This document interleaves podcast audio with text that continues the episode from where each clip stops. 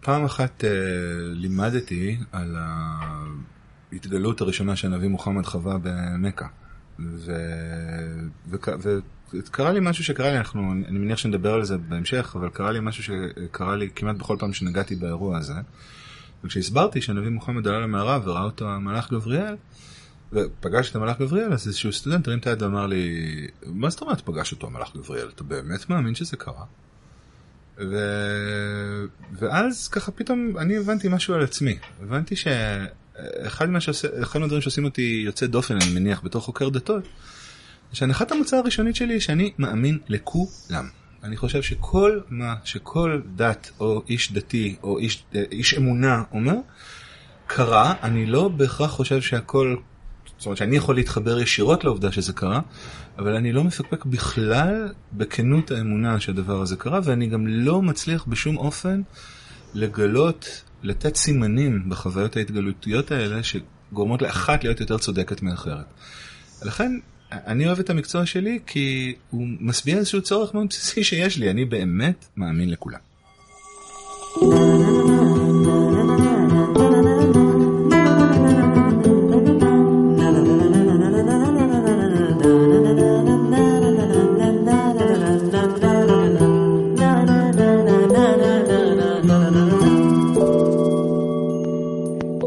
אורניום מועשר איראן מאז ועד היום עם דוקטור תמר אילם גינדין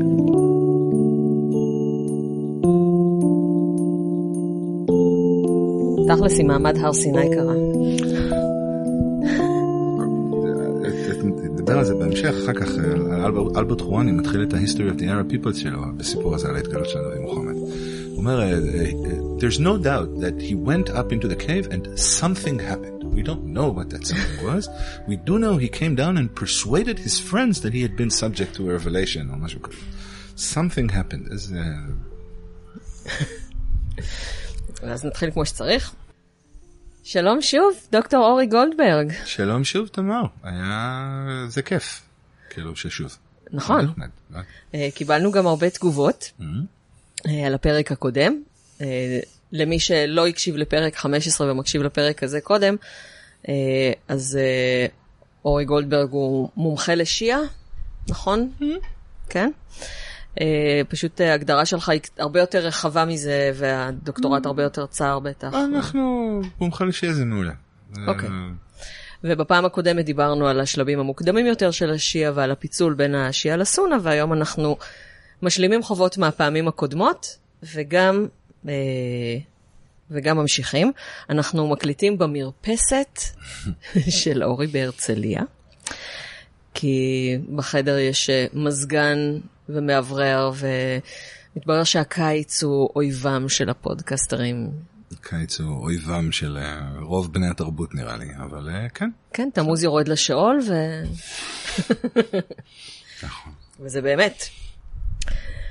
אז יש לנו כמה חובות מפעם קודמת. קודם כל, הוכח, mm-hmm. שוב, שהדרך הכי טובה לקבל traffic ולקבל תגובות היא לטעות. Mm-hmm.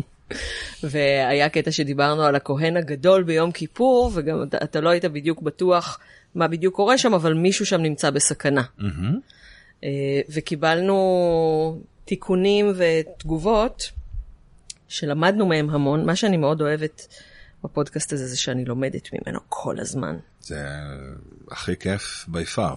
שאנשים כן. גם מקשיבים וגם לוקחים את הזמן וגם מגיבים וגם... וגם אני לומדת. ברור.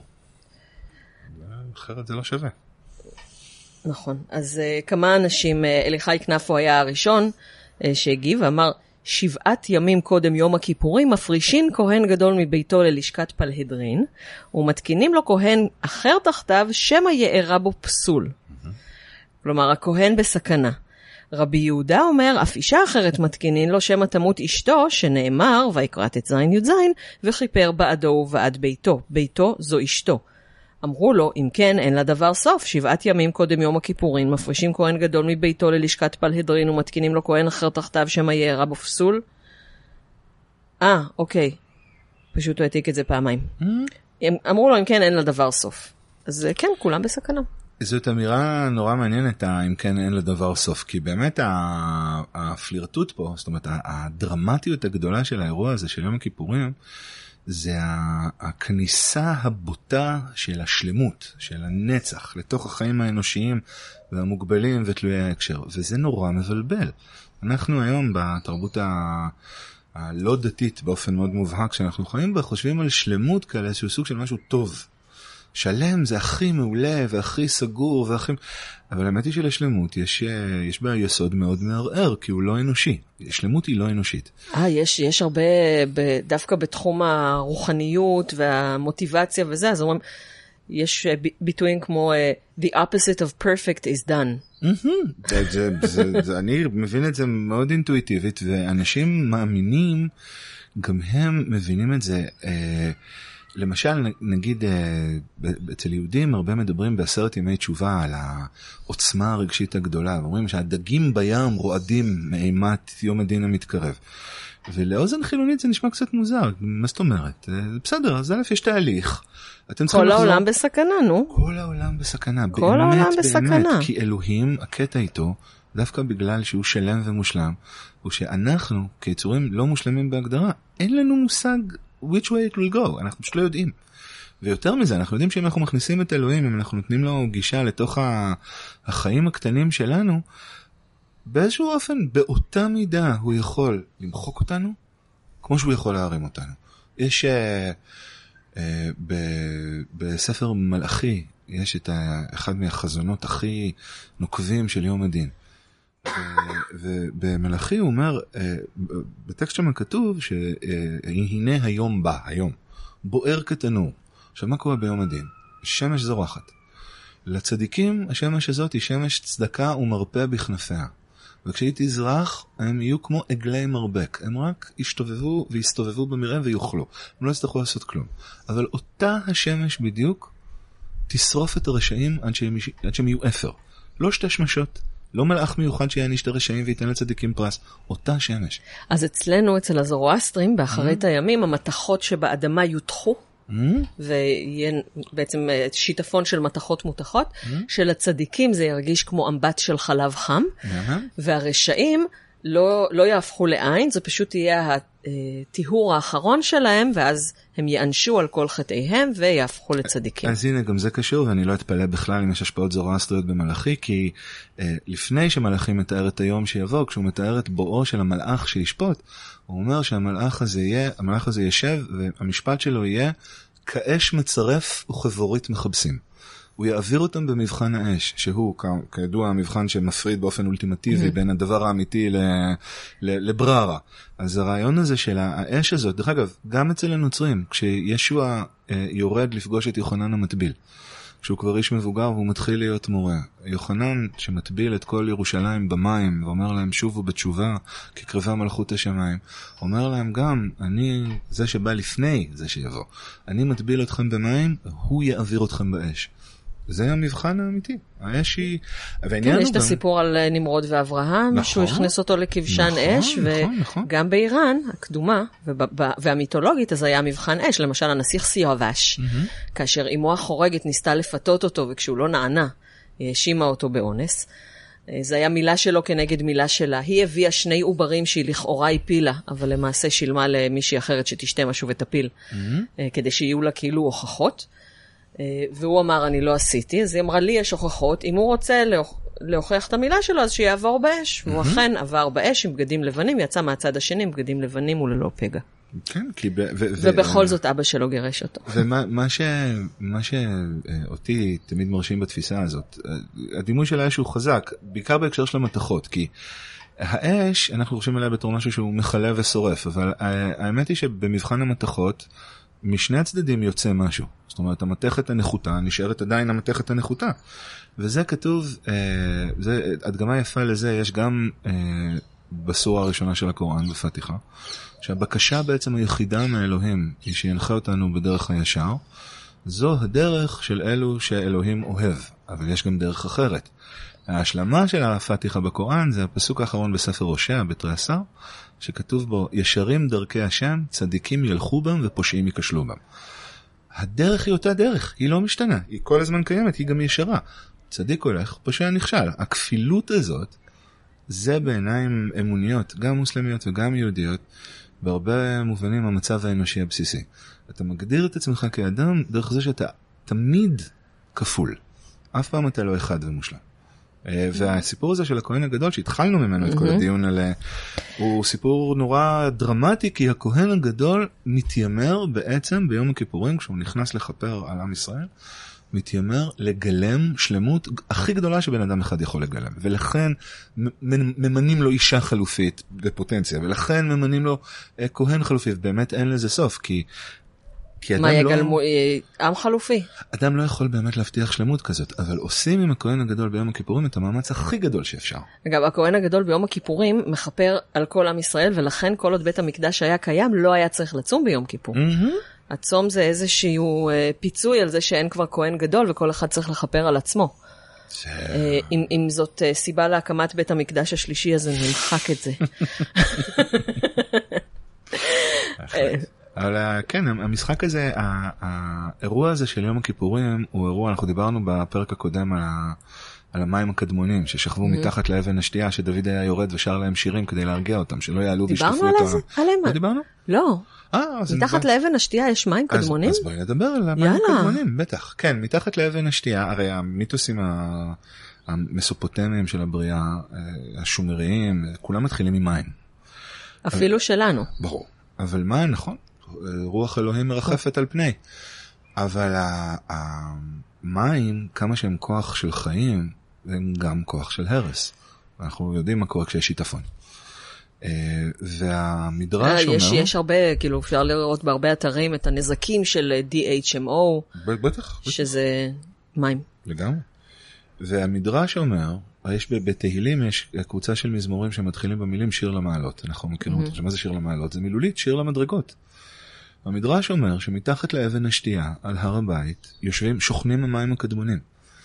ודוד המלך, כשהמים הקדמונים היו גועשים ורועשים וסוערים, דוד היה יורד מתחת לאבן השתייה, עומד על המדרגות ושר להם שירים כדי להרגיע אותם. כי מגניב. דוד ידע שלמים הוא יש יודע כוח. איך מדברים עם מים. דוד יודע. אבל דוד, דוד היה מודע מאוד כל הזמן באישיות שלו, הרי דוד הוא... דוד היה אה, תמיד בקצוות. דוד היה criminal שעשה פרוטקשן, והיה המלך הכי ושלח גדול. וגנב אה, נשים מה... גנב כן. נשים ושלח כן והרג אנשים כדי להשביע את התשוקות שלו אבל בעת ובעונה אחת הוא גם אבי השושלת של המשיח ולא בכדי דוד ידע את הכפילות. והכפילות הזאת היא בין השאר גם הכפילות של, ה, של הנצח שמצד אחד אתה כמה אליו ואתה מתחיל ממנו זה אבל מצד שני אתה הולך אליו והוא גם יהיה הסוף שלך. זה העיקרון היהודי המוסלמי הקלאסי של מה שנקרא ממנו ואליו. אין, אין, אין תנועה אחרת, אתה מתחיל מאלוהים ואתה גומר באלוהים. ו... ואם אלוהים מתפרע, אם המים הקדמונים, דוד לא היה שר להם שירים, אז הם היו באותה מידה עולים ושוטפים את העולם. לא אכפת להם. הם לא...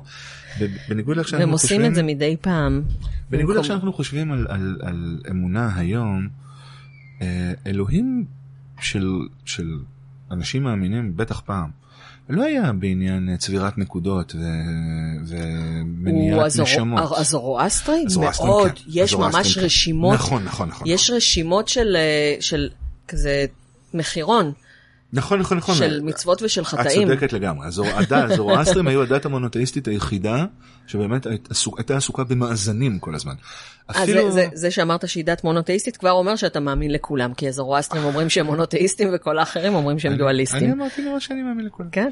אבל, אבל רוב הדתות האחרות, את. רוב הדתות האחרות, בטח ביהדות, בטח באסלאם, אפילו בנצרות, אה, אלוהים, הוא לא, אה, לא עניינתם אותו, כאילו בני אדם לא מעניינים אותו, אלוהים מתבטא בזה שביום הדין הוא יבוא, והוא ישפוט. הוא יעמיד בצד אחד של הקו את הטובים ובצד שני את הרעים, אבל אלוהים הוא לא ניצחון הטוב על הרוע, אלוהים הוא הקו הישר. זה הדרך הישרה מהפתיחה. אלוהים הוא הקו הישר, לא טוב ולא רע. אה, אז זה, זה הבדל גדול מה... מאיתנו הזורואסטרים. נכון. ששם הטוב נלחם ברע, והניצחון של הטוב הוא... כן, אנחנו נציגי הטוב פה, ואנחנו צריכים להביא לניצחון הטוב על הרע באמצעות נכון. זה שנתחתן עם אחינו ואחיותינו. למשל. והיה מחנך טהור. כן. אה, זה קצת, כן, לוקח את זה למקומות אחרים. את ה... עכשיו, היו לנו, היו עוד דיונים על הכהן הגדול שהם היו ממש ממש מעניינים, אנחנו לא ניכנס אליהם כרגע, אבל אני אביא קישור ל... לשרשורים שונים בפייסבוק, כי באמת היו, קיבלתי, כל מקום ששיתפתי, התפתח שם דיון על הכהן הגדול. אה, עוד, עוד אה, דבר שקיבלנו באותו שרשור, היה שיוחאי בן עמי הציע ל- לעשות את האנלוגיה בין, לחלוקה בין סונים ושיעים, לא להשוות אותם לאורתודוקסים ורפורמים, אלא לליטאים וחסידים, mm-hmm. שהראשונים יותר ארציים והאחרונים יותר נוטים למיסטיקה, אבל הם חיים אלה עם אלה וגם מתחתנים אלה באלה. Mm-hmm. בהמשך השרשור היו גם הצעות להשוות אה, לרבנים אה, מול קראים. מה אתה אומר? למה נשווה? אה, זה היה דיון נורא מעניין, דרך אגב, אה, מאוד יצירתי לעקוב אחריו. ההשוואה בין חסידים ומתנגדים היא, היא השוואה אה, מעניינת, אבל אני לא חושב שהיא... יש יותר מדי מקומות שבהם החוטים מצטלבים, כי דווקא השיעים מגלמים איזו דואליות שיש בה גם וגם. מצד אחד הם הכי רציונליסטים. גם תהליך הלימוד, גם המסורות האינטלקטואליות, כל הגישה בכלל, איך אה, יוצקים משמעות בקיום אמוני אישי, גישה של, ה, של, הגישה של, ה, של אנשי הדת היא גישה מאוד רציונלית.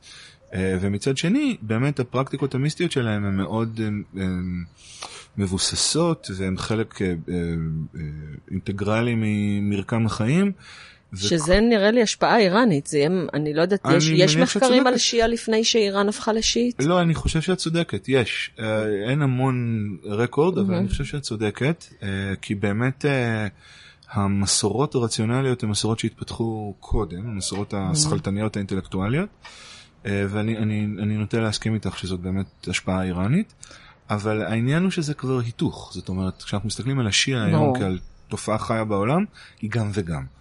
הסונים, אה, זה, זה, זה משהו מעניין, אולי, אולי ניגע בו היום בכל מיני זוויות. לא הרגישו אף פעם צורך אה, להצדיק את קיומם דרך גישה אה, מסוימת לחיים או ללימוד או לכוח.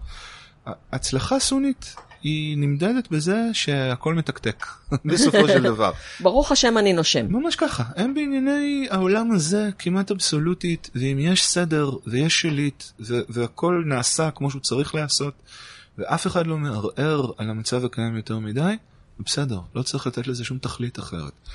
חסידים ומתנגדים, כן, הגישה העקרונית, איך מתנהלים בעולם, היא גישה מאוד משמעותית. אז אני לא בטוח שזאת השוואה אה, שעושה צדק עם ההבחנה הזאת.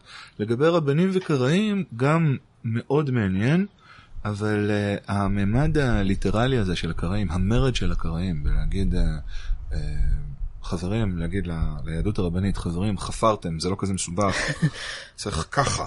Uh, וכתוב, וזה מה שצריך לעשות. ואז עברו אלף שנים וגם להם נהיה... ברור, כן. uh, ברור. גם זה לא בדיוק... זה קצת מזכיר את מה שמוחמד מספר בעצם, מה שהקוראן מספר על התפתחות הדתות. כלומר, הדת האמיתית ניתנה, עובדה, ניתנה מחדש, עובדה, mm-hmm. ניתנה מחדש.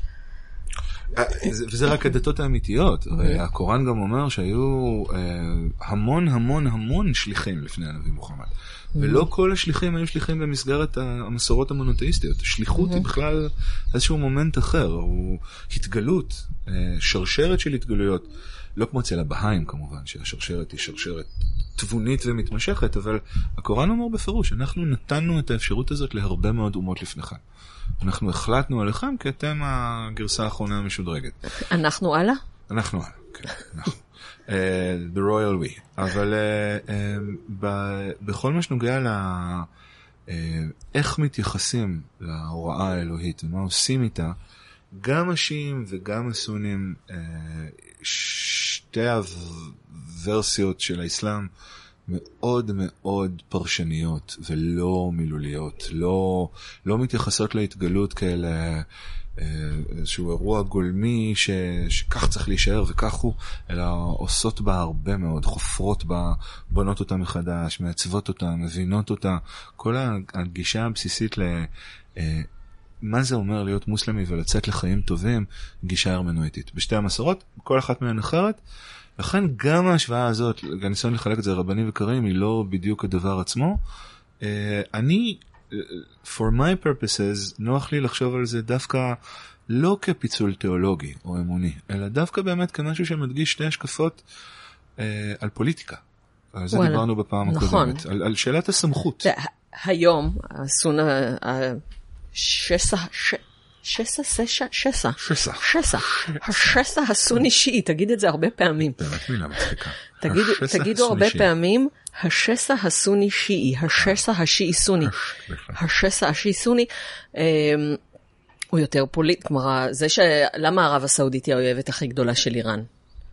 זה בגלל הרצון שלהם אה, להשליט את ה... מבחינת האיראנים. אני, אני יכול להגיד לך כמי שמסתובב גם בגלל העיסוק שלי בדת ובפוליטיקה, אני לעיתים קרובות גם מייעץ בכל מיני אה, פורומים ביטחוניים. ו, ושם הם, הם, הם חייבים להפריד. זאת אומרת, זה נורא ברור, או שזה דתי או שזה פוליטי. אם זה דתי, זה עתיק. כי הסונה והשיעה קיימות כבר 1200, אה, 300 שנה בפיצול, זה עתיק, זה לא מתפשר, זה אה, אין ברירה אלא זה משחק סכום אפס, אה, ואם זה פוליטי אז אוקיי, so you can cut a deal. אם זה פוליטי, אבל, אבל, אבל השיעה עוד לא, עוד לא נסגרה.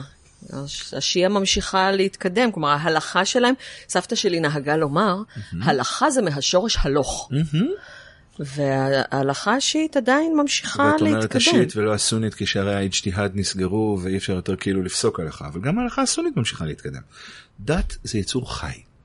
אה? הוא לא, הוא לא מת, זה, יש גם כן איזה, איזה מיסקונספציה נורא בסיסית כשמדברים על דת וחילון, מדברים על איך החילון אה, מנטרל את מוקדי ההשפעה והמשיכה הדתיים, אבל גם בטיעונים הרציניים ביותר כמעט אף פעם לא מתייחסים לדתיים בתור איזשהו אלמנט שגם הוא משתנה, דת לא משתנה. אני, אני חברה בפייסבוק mm-hmm. בקבוצות של טבעונים mm-hmm.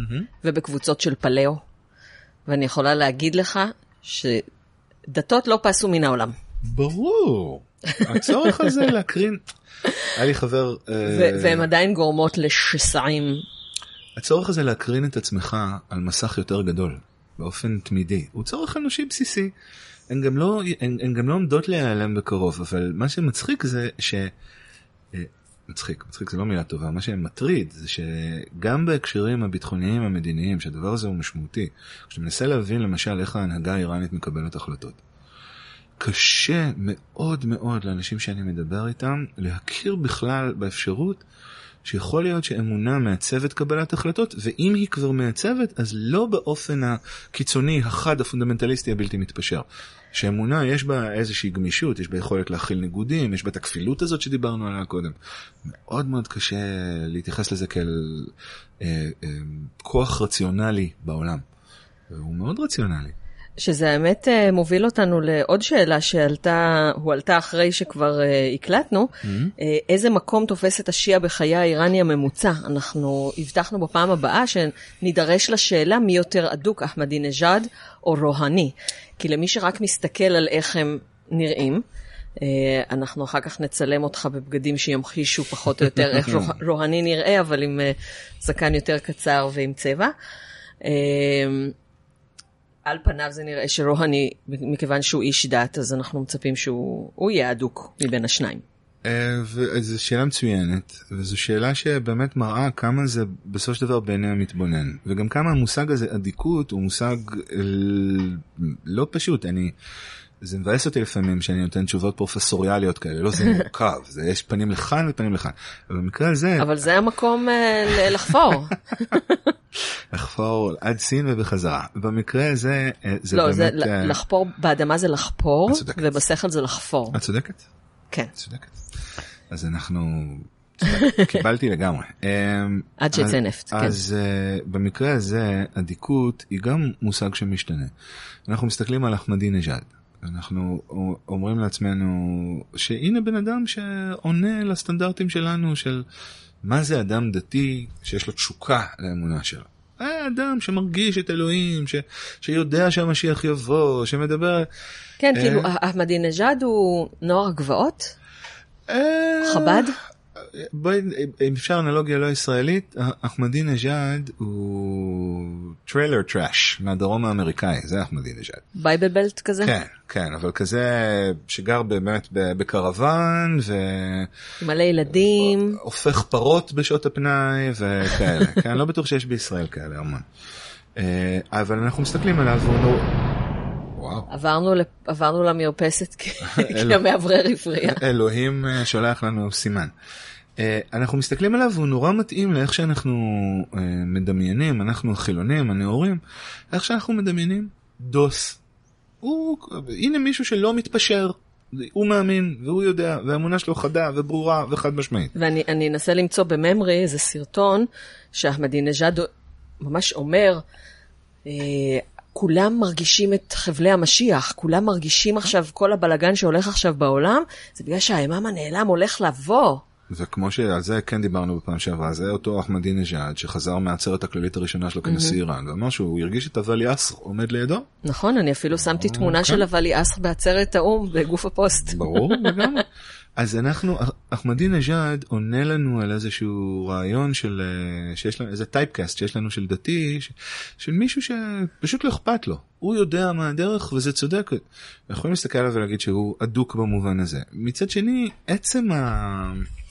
הקלות והנוחות שבה אחמדינג'אד מחליק לתוך הרובריקה הזאת, היא כבר הופכת אותו לחשוד בהקשר הזה. זאת אומרת, אה, אה, להיות, להיות דתי, להיות אדוק, להיות מאמין, זה עסק באמת מורכב, יש לו הרבה פנים. אה, ו, והעולם שמתוכו יצאה המסורת שמזינה גם את אחמדינג'אד וגם את אה,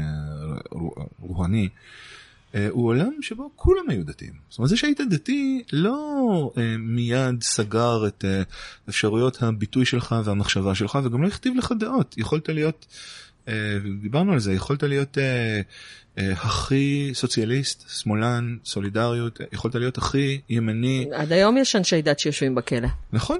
אז, אז באיזשהו מקום אפשר להסתכל דווקא על רוחני אה, ולא בגלל שהוא איש דת, אלא בגלל האופן שבו הוא מנהל גם את הפוליטיקה שלו. הוא מאוד אה, דתי בעיניי, כי הדגש הגדול שלו הוא על שילוב בין שני דברים. אחד, אה, פרגמטיות ריאליסטית מובהקת מאוד, שזה גם ביהדות, את יודעת, כתוב וחי בהם, כן? על דברי התורה. Mm-hmm. אם אתה לא מצליח לחיות בהם זה לא משנה. והשני, ליד הפרגמטיות הריאליסטית, זה... תפיסה, אה, נקרא לה רשתית, קואליציונית, של כוח. כוח הוא אף פעם לא בידיים של בן אדם אחד. כי, כמו שהחוקה של הרפובליקה האסלאמית אומרת בסעיף הראשון שלה, הריבון היחיד הוא אלוהים. זאת אומרת, אין אף פוליטיקאי... זה היה טיזר לפרק הבא שלנו על החוקה. אבל באלגנטיות. אה, אין, הריבון היחיד הוא אלוהים, אין אף אדם שיכול לתבוע לעצמו כוח. חומני במכתב המפורסם שלו, על, שאחרי שהוא חתם על הפסקת האש עם עיראק, אחד מהדברים שהוא אומר כשהוא פונה לאלוהים, יש במכתב הזה ממש מונולוג, דיאלוג במעמד צד אחד. אגב, יצא לי לתרגם אה, ולקרוא כמה ביוגרפיות של אה, אה, מיליארדרים איראנים. Mm-hmm. הם גם תמיד כאילו מתחילים בתודות לאלוהים ופונים לאלוהים. ו... אז חומני מדבר עם אלוהים, והוא אומר לו, בין השאר, שתדע, הוא אומר לו, וזו פנייה מאוד אישית, אנחנו לא שיתפנו פעולה עם אף מישהו שמגדיר את עצמו כוח, רובה. אה, שום מעצמה הוא מתכוון, אבל גם בכלל, אותו משחק שיש באנגלית, mm-hmm. על פאוור כמדינה חזקה וגם mm-hmm. כאיכות. הוא אמר רובה או קודלת? סליחה, רובה. רובה. שנייה. לדעתי איזה זבוב אחד לא הצליח להתמודד עם הלהט שלי ופשוט שלקתי אותו. אה, יש על זה שיר. אל תבלע עכביש עכשיו. כן, כן, אני בהחלט מבטיח להשתדל. אז הוא אומר, אנחנו לא, הדבר שמייחד אותנו, ההוכחה שלנו למסירות שלנו אליך, זה שאף גוף או איש או זה שמצהיר על עצמו כעל כוח, אנחנו לא שיתפנו את הפעולה. אנחנו העדפנו להיות לבד ולשלם את המחיר. כי, כי לאדם אין, ורוחני מגלם את, העניין, את ההבנה הזאת בצורה מאוד מאוד חזקה. זה גם הגישה עכשיו אה, ביחס לסנקציות. כלומר, מנס... מקדמים את ה... היה לפני שהגיעו להסכמי הגרעין, אז הם קראו לזה אכתסד מורבמתי, כלכלת אה, מאבק. ההתנגדות, כן. אה, ו... וגם עכשיו, הם אומרים, טוב, אז אנחנו נשים את הדגש על כלכלה פנימית, ו... זה, לא, זה אפילו לא רק הכלכלה, תראי גם עכשיו הגישה של רוחני ל, לנסות לנטרל את ההשפעות של הסנקציות המממשות ובאות. היא אה, אה, לנסות לטוות חוטים בכל הכיוונים. הוא מדבר עם כולם, זריף לדעתי לא ראה בית כבר, אה, כבר חודשיים. הוא במסעות דילוגים סופר אינטנסיביים, לא רק עם ההנהגות הפוליטיות, אלא גם עם החברות הכלכליות. ומה שמרשים באמת...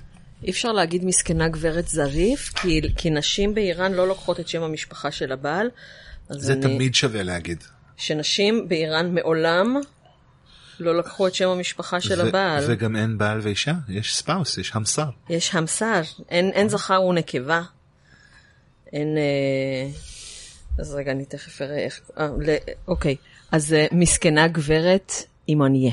מריאמה אימוניה, זה, זה שמה של אה, אשתו של אה, מוחמד ג'וואד זריף, שהוא באמת הפוליטיקאי שאני הכי מעריצה באזור. אני אה, לא ידעתי את זה, וכאילו תיאמנו, אבל אני חולק את אה, הערצתך, אני חושב שהוא הוא גם אה, מופת של אה, איראניות מתורבתת ו- ומשכילה, והוא איש כל כך רחב אופקים ו-well spoken.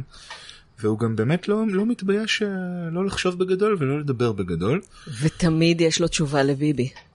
וגם, וגם באיראן מאשימים אותו, הרי כמו שישראלים באיזשהו מקום לא אוהבים את הפוליטיקאים שלהם יותר מדי רהוטים. תחשבי נאמר על אברום בורג והקריירה הפוליטית שלו. או בני בגין. או בני בגין. שהוא היחיד, אני פעם... או חיים רמון. אני פעם הצבעתי לבני בגין, mm-hmm. זה אמנם היה בסקר לפני הבחירות ולא בבחירות עצמן, אה, אבל אה, הצבעתי לו כי הוא אומר ובכלכלה. אולי כדאי לך לשתות מים חמים. לי זה עוזר שאני שותה מים. I need to dislodge it. רגע, שנייה. נראה שזה עבד, כי אני מרגיש אותו. אז אולי תאכל? תאכל עליו משהו? לא, לא, נראה לי זה בסדר. הוא לא באמת תקוע, משהו שם זז. הוא, זה ש, שמשהו שורט ואז אתה ממשיך להרגיש אותו גם אחרי שהוא ירד. יכול להיות, אני לא... זה לא קורה לי הרבה. אני מקווה. נראה לי שעכשיו בסדר. אני לא ראיתי דרך אגב שום זבוב שעף לך לפה.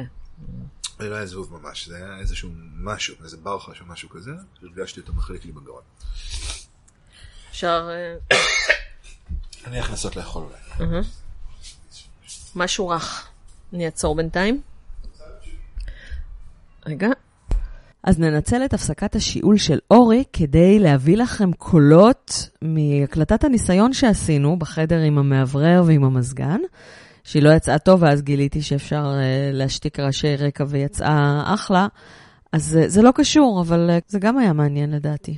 קודם נגיד נעשה קצת אפ אפ אפ, ונראה שהמאוורר... אני יכול לכבות אותו, או להנמיך אותו. אני, הוא ממש נעים, אבל בוא נראה איך הוא נשמע. לא סבבה? תגיד איזה משהו, משהו, משהו. לאולפני המונדיאל, ואת עושה שם מה? מדברת על קרלוס קיירוש, שהאיראנים שונאים אותו. למה הם שונאים אותו? כי הוא מעליב אותם. כשאת אומרת את השם שלו, הוא נשמע איראני כל כך, הוא לא נשמע פורטוגלי בכלל. קיירוש. וכותבים את זה עם יוד סופית, באמצע המילה, כדי לא לכתוב את הרצף. בסדר, מה הוא אומר? איך הוא מעליב אותם? הוא אומר ששחקנים איראנים שגדלו באיראן ולא שיחקו באירופה, אין להם מספיק תשתיות ואין להם מספיק ניסיון והם פחות טובים משחקנים ששיחקו באירופה. וואלה, אבל הוא כבר מאמן איראן המון זמן, לא? נכון, וגם הוא לא לקח את שלושת השחקנים הכי טובים, או מבין הכי טובים בליגה האיראנית, שממש... כי הם לא מספיק טובים. יש כאלה שאומרים שזה בגלל שהם לא מדברים אנגלית. והכי גרוע, לא יודעת אם זה הכי גרוע, הוא לקח חמישה שחקנים פצועים. אם שמת לב, דז'אגה וקוצ'אנג'אד, שהם מהשחקנים הטובים ביותר של הנבחרת, לא עלו בשני המשחקים הראשונים. וואלה, ולמה הוא עשה את זה? כי הם מחביביו? הם מחביביו, ואולי הוא קיווה שהם יחלימו. יש מערכת יחסים כזאת למאמנים לאומיים ולשחקנים. זה באמת, אני, אני בכלל נפעם כל הזמן מה, מכמה האנשים האלה, שעל פניו הם צריכים להיות מקצוענים, קרי מזג, כי תכלס, כמה זה כבר מסובך לעשות מה שהם עושים. איך... אני לא יודעת, לי זה נראה מאוד מסובך, כאילו, אני לא, אני לא מבינה מה זה אבל הם כדורגל. הקדישו, תקשיבי, הם הקדישו את כל חייהם, זה מה שהם עושים, הם מתאמנים, ב... זה לא מצריך מניפולציות יותר מדי, בסדר, הם טובים בזה, הם כישרוניים, אבל זה מה שהם עושים. מדהים אותי תמיד לחיוב, זאת אומרת, זאת הסיבה היחידה שבגלל הכדורגל לא משעמם אותי למוות. הצד המנטלי, מדהים אותי כמה הראש בסופו של דבר משחק חלק ביכולת שלהם. כי אני מצפה מבן אדם שמרוויח 100 אלף פאונד לשבוע, שאם הוא מקבל את הכדור ברחבה מהסיטואציה הנכונה, הוא גם יכניס אותו. אבל זה מדהים איך יש, האנושיות. אבל יש עוד אנשים ו- שמקבלים סכום דומה שאחראים לזה שהוא לא יכניס אותו.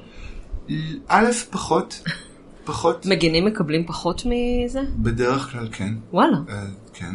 אה, יש, כאילו יש אה, בספורט מאורגן, יש את האנשים שיש להם ערך מוסף. הערך המוסף שלהם הוא לא בזה שהם מבקיעים יותר גולים, אלא בזה שהם אה, מחוללים. הם מבשלים שערים? אפילו לא ברמה טכנית כזאת, אלא שהם על המגרש, אתה יודע שמשהו יקרה, שהוא יכול... והמגנים בדרך כלל הם, הם שחקני תפקיד, זה כמו אה, כוכבי קולנוע ושחקני אופי. מגנים הם בדרך כלל שחקני אופי, אז יש להם איזשהו פיק שהם יכולים להרוויח, אלא אם כן יוצא שהמגן, וזה קורה לפעמים, יש לו איזו יכולת פריצה מסעירה באגפים ויכולת להביא את הכדור לכיוון השער, אבל שוב, זה לא כמה גולים הוא מבקיע. שזה, שזה לפי מה שהבנתי, מה שעושה ג'לאלה חוסייני שלא, שלא זומן לנבחרת. אוקיי. אני מאוד חלש בכדורגל דרך אגב, אבל אני אוהב את ה... אני מתחבר מאוד ל... לדרמה שבאה בדיוק מהמקום הזה, כי שוב, על פניו זה באמת, זה משחק נורא משעמם. אני מאוד מבין את האמריקאים שחושבים שזה המשחק הכי משעמם שיש. בגלל זה רק בנות משחקות רק כדורגל. בנות ורק ילדים, וזה לא תופס. זה באמת לא, לא, לא קורה כלום, בשום שלב, רק מעבירים את הכדור. מה שכן, אבל, הדרמות בכדורגל הן באמת מאוד מאוד גדולות, כי הן כמעט תמיד, יש מין אפקט צונאמי כזה. זאת אומרת, קורה משהו קטן, ואז מתחילים לקרות דברים, ואנשים מתחילים להסתדר, ושחקנים מתחילים לשנות את הגישה שלהם. כדורגל זה משחק שאפשר לקלוט בו מומנטום בצורה נורא נורא חזקה. אה, זה חמוד. אני גם לא באמת מבינה בכדורגל, אבל בכדורגל איראני בזכות הספיישל מונדיאל, אז כן אה, נהייתי קצת אה, מבינה. אבל אה, זהו, הערב אה, נגמרת המומחיות שלי, אלא אם כן יקרה עוד נס. עכשיו בוא נשמע איך זה נשמע. טוב, אחרי אה, סשן שיעולים קצר, ולחמניה? כשירים. כן. עכשיו אנחנו כשירים, ואנחנו ממשיכים ב, אה, בדיון אה, מי יותר שיעי, כן. וגם, אה, או מי יותר אדוק. וואי, ממש אה, סידרו לנו פה היום אה, עבודות בכביש. אה, אחמדינג'אד כל כך מאמין באימאם הנעלם, וזה ש... שניכנס פנימה, נסגור? כי זה מפוח כזה עכשיו, יכול... זה עכשיו יהיה שנה? זה גנן, יעבוד כמה שבא לו. אה, אז אה, נראה לי שאנחנו ניכנס. טוב, נשארנו בסוף במרפסת כי הגנן הפסיק, בוא, בוא נקווה ש... בוא ננכס עכשיו, כאילו, כל... בהתחלה נכנסנו שאמרנו ששקט פה וזה. איזה רועש פה במרפסת, אוי, יואו. שזוועה כאן, אי אפשר באמת להקליט ככה, תמר. יופי. זה לא לעניין. כן. עכשיו, אה, אפשר לחזור. אה, שאחמדינג'אד, כשהוא התחיל לדבר על כל האימאם הנעלם וה, והקטע הזה שלו, השלטון, שחמנאי אמור לייצג לנו את הדת, והוא כאילו אמור הכי לרצות שהאימאם הנעלם יבוא, אה, זה גרם לו לבעיות. ב- בוודאי, כי הרפובליקה האסלאמית אה, היא, היא כל כוחה, הנה עוד אה, טיזר לשיחה שלנו על החוקה. הרפובליקה האסלאמית כל כוחה וכל הצידוק לקיומה הוא בזה שהיא לא התגלמות בואו של האימאם הנעלם. גם אימאם חומייני לא היה האימאם הנעלם. הרפובליקה האסלאמית היא ניסיון לעשות משהו בכלים אנושיים במקום הזה ובזמן הזה. ו- והמחשבה... והאימאם הנעלם עשוי להרוס. ברור, זה בדיוק כמו שדיברנו על המים הקדמונים, המחשבה על הגאולה ממשמשת ובאה, כשתבוא הגאולה, כל ה... אמ, endeavor הזה, כל היוזמה הזאת המתוחכמת והמורכבת והאנושית וההקשרית וזה, איזה מקום יהיה לה? כשיבוא עם הנעלם הכל יסתדר. עכשיו הרפובליקה האסלאמית, אה, חומייני טבע לעצמו את הסמכות הפוליטית שהייתה בהסכמה, אה, אה, לא בהישג ידם של אנשי הדת, הוא תבע את הסמכות נכון, הזאת. אנחנו דיברנו על זה בפעם הקודמת, שהאימאם השישי ג'עפר, נכון זה היה, כן, כן, כן. קבע שאנשי דת שיעים לא צריכים, שאנשי דת לא מתערבים בפוליטיקה. וחומני, בטח לא שולטים. וחומני לקח לעצמו את הסמכות הזאת, כי הוא אמר שבצוק העיתים, מה שאיראן צריכה ומה שהעולם השיעי צריך, זה מתווך. an honest broker, ככה הוא בעצם תיאר את עצמו ואת אנשי הדת. עכשיו, מתווך, מה לו ולאימאם הנעלם ולגאולה? להפך, כשתבוא הגאולה לא צריך את המתווכים יותר. אז זה מאוד מובן למה חמינאי התרגש. ו- ו- ולכן גם מה שאמרתי קודם על זה שאחמדינג'אד הוא יותר מדי typecast, זה, זה בדיוק ככה, זאת אומרת חמינאי ואנשים כמו רוחני מסתכלים על אחמדינג'אד והם מבינים אותו כיצור שהתוחלת שלו והרלוונטיות שלו מאוד מוגבלות. הוא מרכז איזה צד זה, זה הילד ששרק בבית כנסת. כן, וצריך אותו. זאת אומרת, הוא מרכז איזה צד על הספקטרום הדתי שאסור להתעלם ממנו. זה צד שהוא כל הזמן שם, ואם אתה לא נותן לו את הכבוד המגיע לו, לעיתים, הוא, הוא יתפוצץ. התשוקה הזאת, למה שנקרא צמאה נפשי לאלוהים, לאל חי. התשוקה הזאת היא מאוד גדולה, והיא קיימת, והיא בדרך כלל מנת חלקם של, אה, אה, של אנשים שיש להם, ש, שאין להם מה להפסיד. את יודעת, הנה, גם בעולם הסוני למשל. אה, אבו מוסא בלזרקאווי, האיש שהקים את דאעש, שהיה פרחח רחוב ירדני. כשהוא הצטרף לאל-קאעידה, והתחיל לדבר על יום הדין המתקרב. הוא היה קיצוני להם מדי. מה זה קיצוני? יש, יש. תכתובת בין אוסמה בן לאדן, המנוח, ואיימן אל-זוואירי, ייבדל לחיים ארוכים, מפק- ראש אל-קאעידה היום. להגיד ייבדל לחיים ארוכים זה קצת... אה, שם- שם מעניין. כן. אמ, יש תכתובת אה, ביניהם. מישהו כבר אה, העיר לי, אני לא זוכרת מתי, אמרתי באחד, באיזה ראיון ברדיו או משהו, רפסנג'ני זיכרונו לברכה, ומישהו העיר לי על זה שזה ממש אה, צרם לו שאני אומרת דברים אז כאלה. אני על- מתנצל מראש על הצרימה, אבל אני לא יכול להתכחש לתסמונת שטוקהולם שלי, כאילו אני שם. אה, אבל יש, מכתבים שיש אותם בין אה, אה, איימן א-זוואירי ואוסמה בן לאדן, שבהם הם, הם ממש לועגים לזרקאווי. הם אפילו, זה אפילו לא עניין של קיצוניות, הם אומרים מי, מי מאמין בשטויות האלה? זה, זה קשקושים של אנשים עניים ולא משכילים, לא מאמינים בזה, זה בכלל לא הדבר שהוא קורה. אז באיזשהו מקום, ההנהגה של הרפובליקה האסלאמית, גם מהצד הרפורמיסטי וגם מהצד השמרני, מאוח... כל הצדדים מאוחדים סביב ההבנה שזה work in progress, שזה משהו שהוא כל הזמן מצריך בחינה ביקורתית והסתכלות, ובעיקר תלוי מאוד ביכולת לשמר עוצמות קואליציוניות. ואחמדינג'אד, אם אבל יאסר עומד לידו, מה הוא צריך קואליציה? אז זה ברור לגמרי שהוא איום. אני לעצמי חושב. לי אין ספק שמבחינת uh, המשכיות היסטורית ו... Uh, סליחה, סליחה, עיגון עמוק בתוך קרקע אמונית פוריה, אז, אז רוחני הוא היותר שיעי וגם היותר דתי. אחמדינג'אד הוא סוג של דתיות שהיה קיים תמיד, והביטוי הפוליטי שהסוג הזה מקבל עכשיו, אני נותן לך שעה, הוא לגמרי תלוי, אה, תלוי זמן ומקום. רוחני מייצג בעיניי כוחות עמוקים יותר, ולכן גם עמידים יותר, של מה זו דתיות ואיך צריך להבין. אה, אז אף אחד מהם הוא לא בדיוק ממוצע, נכון. זה מאוד קשה להגיד האיראני הממוצע, כי אין נכון. איראני ממוצע, אבל אה, עשאל בכל זאת שואל איזה מקום תופס את השיעה בחיי האיראני הממוצע. אה, אה, זו שאלה מצוינת, ודרך אגב, השאלה המתבקשת כדי לתת תשובה אפקטיבית, איזה מקום תופסת היהדות בחיי הישראלי הממוצע. אין דבר כזה. אבל בואי נגיד, בואי נגיד שיש, אה, השיעה נותנת אה, עולם מושגים, קודם כל אני חושב שזו אולי הדרך הבסיסית ביותר שבה השיעה נוכחת בחיים של איראני ממוצע, לא בפרקטיקות של הדת המאורגנת, חוץ מאלו שנכפות על ידי השלטון, וגם בזה ישראלים יכולים להבין בדיוק על מה אני מדבר, כמו נגיד תחבורה ציבורית בשבת מצד אחד, או השתתפות במפגנים המוניים בצד שני. גם זה, זה ב- בישראל, באיראן יש תחבורה ציבורית בסוף נכון. שבוע, יש מסחר בסוף שבוע, ברית עושים בבית חולים, נישואים וגירושים זה במשרד הפנים. בניגוד למדבקה הפופולרית, איראן זה ממש לא כאן. לא. אה, ממש לא. זה נכון, אבל אני מתכוון ל- אה, לאופן שבו המדינה לוקחת לעצמה את החירות לעשות עם הזהות התרבותית הדתית הרבה מאוד דברים שמשרתים את האינטרסים של המדינה, ברמות אה, של מנהל וממסד ומערכת וזה.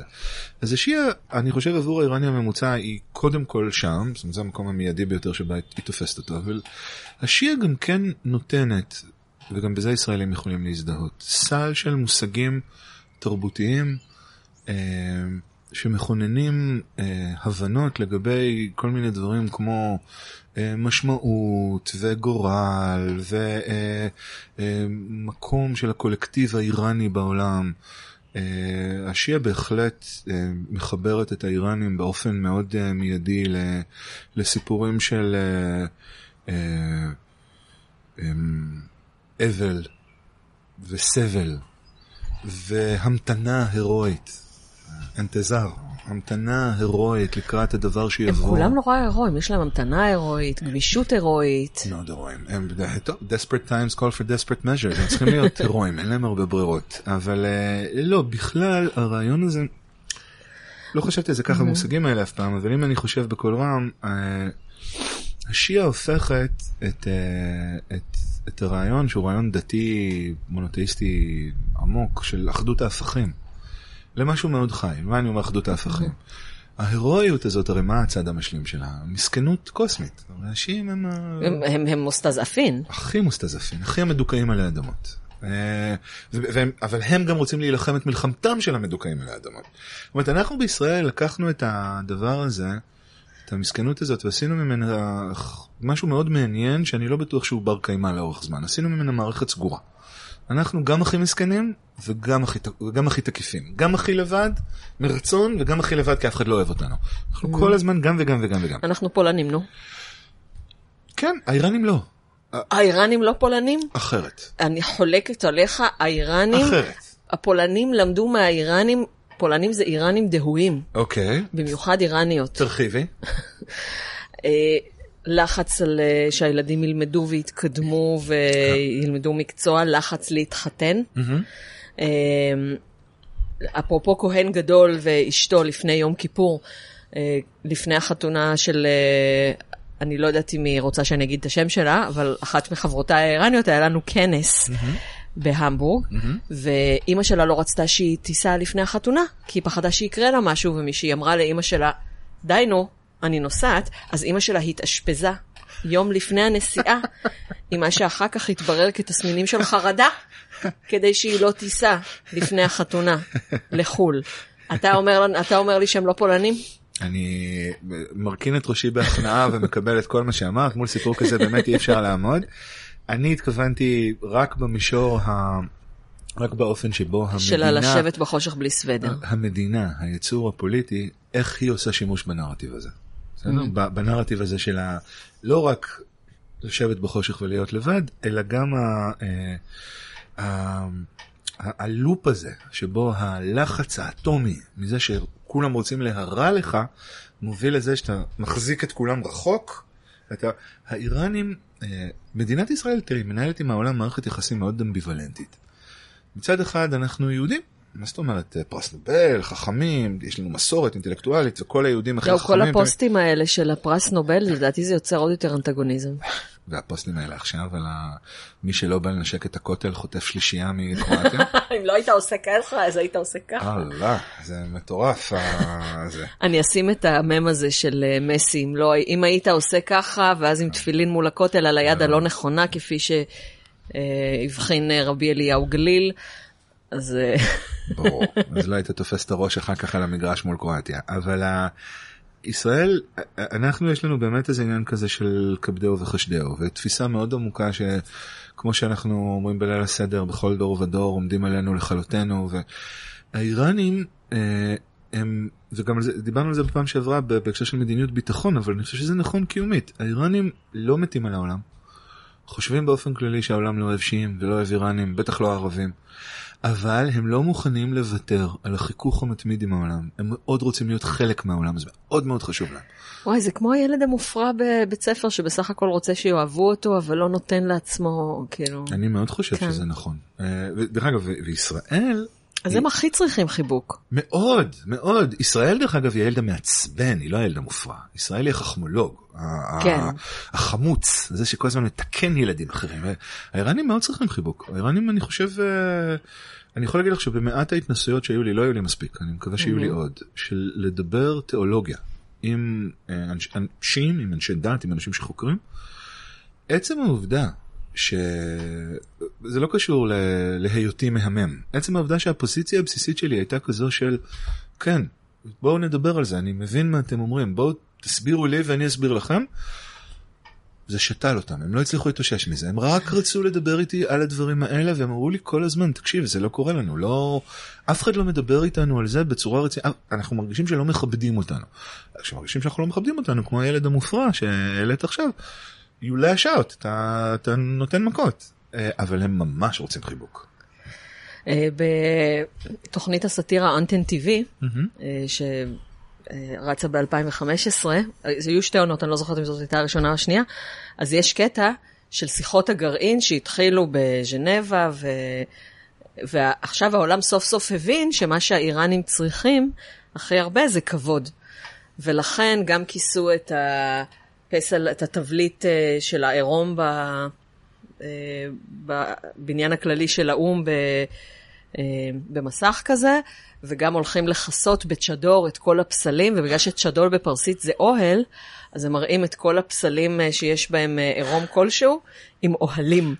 אני אשים את הסרטון הזה כי הוא אחלה. כן, כמו שכיסו עכשיו את האדם הוויטרובי ברעננה, בדבר הזה של הייתה התכנסות של האוניברסיטה הפתוחה. באמת כיסו אותו? כיסו לו את הבולבול. יואו. בחתיכת בד ירוקה כדי שילדים חלילה לא יצטלמו, כי זה היה מפגש של ילדים מחוננים ובאו גם ילדים דתיים. אין, אין, אין, אין, אין, אין מילים. אה, באמת אין מילים, אבל אה, אמרתי את המילה הזאת כבוד. גם זאת מילה לא פשוטה. כבוד בעולם הערבי יש לו משמעות אחרת מאשר כבוד בעיניים ואוזניים איראניות. ואני חושב בעולם הערבי כבוד הביטוי העיקרי שלו הוא שכל אדם, כל מי שמגיע לו כבוד יש לו את הסטטוס שלו והוא נפרד, הוא לעצמו. זה, זה הביטוי לכבוד. האיראנים, לפחות זאת ההתרשמות שלי, מאוד מאוד שואפים ורוצים להיות חלק. להיות חלק מהעולם ולהיות חלק מהסביבה ולהתקבל כ... וגם תרבות השיח האיראנית היא כזו שמחפשת כל הזמן אה, אינטראקציה. אה, אין... אה, פעם שמעתי, מישהו הסביר לי פעם ש... מישהו הסביר לי, יש לנו יונק דבש במרפסת, בא להתארח. אוי, איזה יפה. פעם, שבוע שעבר נכנס לנו יונק דבש לחדר המדרגות. Mm-hmm. ומכיוון שיש לנו skylight כזה, אז הוא לא הצליח uh, למצוא את mm. דרכו החוצה, כי הוא כל הזמן התנגד, זה היא, היא הייתה אפורה. Uh, ואז כשבאתי הביתה, אז היא נכנסה לנו הביתה. Mm. אז פתחנו את החלון ושחררנו אותה, והייתה לנו חוויה מרגשת. יפה מאוד. אה, אני לא צריך לספר לך, אבל אה, התחלתי להגיד לגבי זה שפעם אמר לי איזשהו מכר איראני, פרופסור, שאין המון הוגים איראנים. והסיבה העיקרית היא שהגות במסורת האירופית היא משהו שאדם עושה לבדו בחדר סגור. זאת אומרת, אדם יושב ומסדיר את מחשבתו, אפשר לדמיין את עמנואל קאנט, כן? שהיה, שכתב עשרות שנים, והיה יוצא נגיד לטיול פעם ביום, ובשאר הזמן יושב בחדר הסגור שלו. הוא אמר לי, אין הוגים איראנים, כי איראנים רגילים לעבודה אינטלקטואלית קולבורטיבית. הם עובדים עם עוד אנשים, הם מדברים. כמו התלמוד. נכון. וכמו הספרות הססנית המקבילה, שאנחנו מתישהו נדבר על זה עם שי סקונדה, הוא אפילו כבר הסכים. אה, אני אאזין בוודאי, אבל באמת הרעיון של כבוד אה, בהקשר הזה, כמו שאני מבין אותו באוזניים איראניות, הוא כבוד שאומר, בוא, בוא נשב, בוא נדבר, בוא זה, אני רוצה לדבר איתך. אה, ואני חושב שהאיראנים היו מגיבים טוב מאוד, וגם הגיבו בשנים האחרונות טוב מאוד ליוזמות שזאת הייתה המטרה שלהם. אה, אה, בהקשר כאילו פוליטי, אחרי, לקראת הפרישה של טראמפ מההסכם, היה ראיון ארוך עם... עם ארנסט מוניז, שהיה שר האנרגיה של ארה"ב, והיה הנושא והנותן העיקרי של ארה"ב, הראשי של ארה"ב במשא ומתן בז'נבה. והוא אמר שהוא אה, אה, מאוד התרשם מהכנות האיראנית. הוא אומר, זה לא חדש לנו שאיראן שיקרה. לא, לא סתם שידענו שהאיראנים משקרים, הם גם די אמרו לנו את זה. וכל מה שהם רצו, אפרופו מה שדיברנו על רוחני קודם, הם רצו framework, הם רצו מסגרת שעובדת. והם אמרו, תהיה לנו מסגרת שעובדת, אנחנו בעצמנו נקבל את כל ההחלטות שאתם כאילו רוצים לכפות עלינו.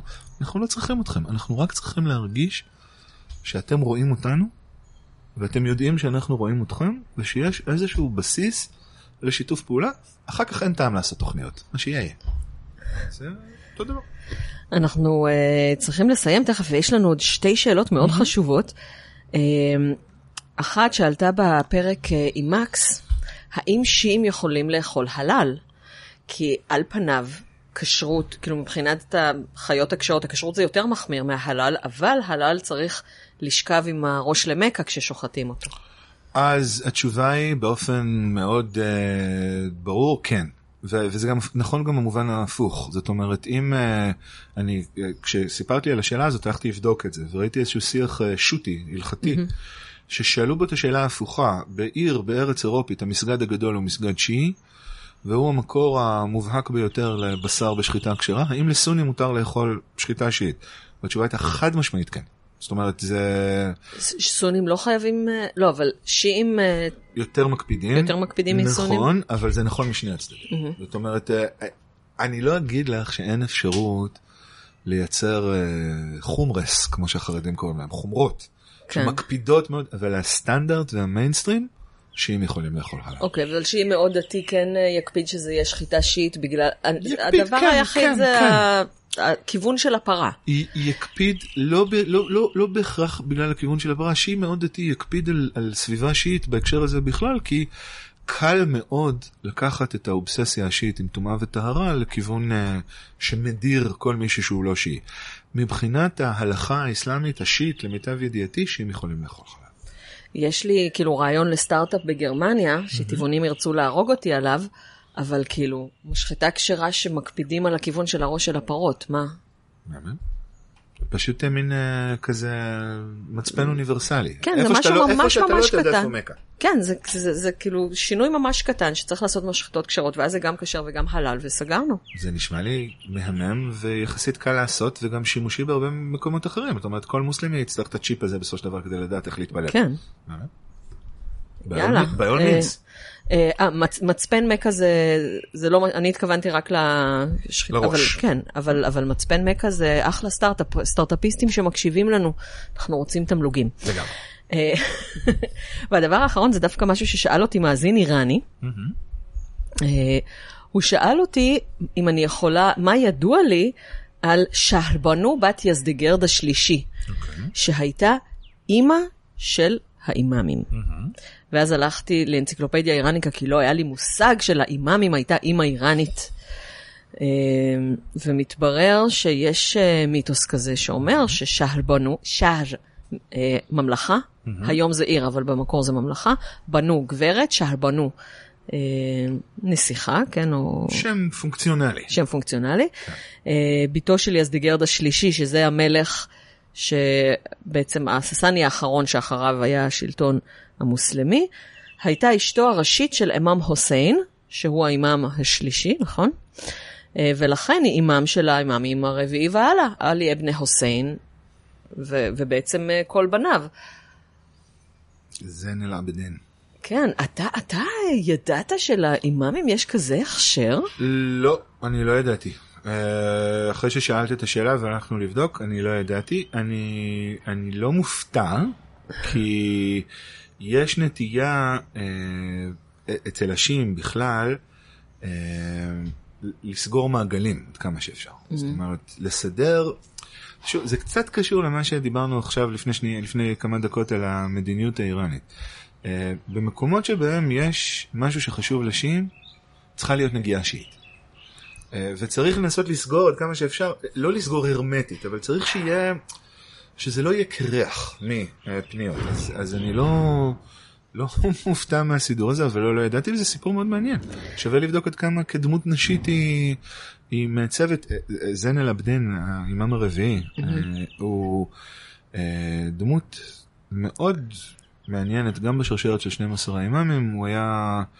איש מכאובים וידוע חולי, כמו שאמר הנביא ישעיהו, אה, וזאת אחת מהסיבות שהוא שרד אה, בקרב שבו אביו נרצח, בגלל שהוא היה... אה, הוא היה דרדס החולה, הוא אמרנו היה את זה, דרדס כן. החולה. אמ, והוא היה אחד מההגותיים מבין האימאמים. מישהו שעסק לא מעט בתמלול של חוויית הסבל השיעי, גם בעקבות מותו של אבא שלו. מעניין עד כמה הזווית הנשית, שהיא מן הסתם חלק מהצד הזה של המורשת, עד כמה אימא שלו, או לפחות הרעיון של, בהנחה שאישה כזאת אכן הייתה קיימת, ואני כזכור מאמין לכולם, מעניין עד כמה זה השפיע על הצד הזה. אוקיי, אז עכשיו אל תקשיב, כי אתה עשוי להפסיק להאמין, אני אספר רק למאזינים. שלפי מקורות, ה- הרעיון הזה, ששהלבנו הייתה אימא של, אה, של האימאם הרביעי, מופיעה לראשונה במאה התשיעית, בכתבים של אה, היסטוריון בשם אה, אל-כרמל, והוא החליט שסולפה, אה, או רזלה, רזלה, אמו של, אה, של עלי אה, זין אל-עבדין. זין אל-עבדין זה היפה במאמינים. אה, הוא החליט שהייתה נסיכה ססנית, אבל גם אנשים אה, מאותו זמן וגם היסטוריונים יותר קדומים אה, די מסכימים שמבחינה היסטורית, אימא של אה, עלי בן חוסיין הייתה בכלל שפחה, אה, שאומנם שמה היה רזלה או סולפה, אה, שפחה הודית, שפחה מסינד. סינד, שזה ב... ממזרח לאיראן של היום, זה עמק האינדוס. פקיסטן. כן, עמק האינדוס, שמכיוון שבמה שס בסנסקריט הופך לה בפרסית, אז בפרסית עתיקה קוראים לסינד הינדוש. ומשם הודו, ומשם השם אינדיה, שזה השם החיצוני של הודו, כי בתוך הודו קוראים לה בהרת.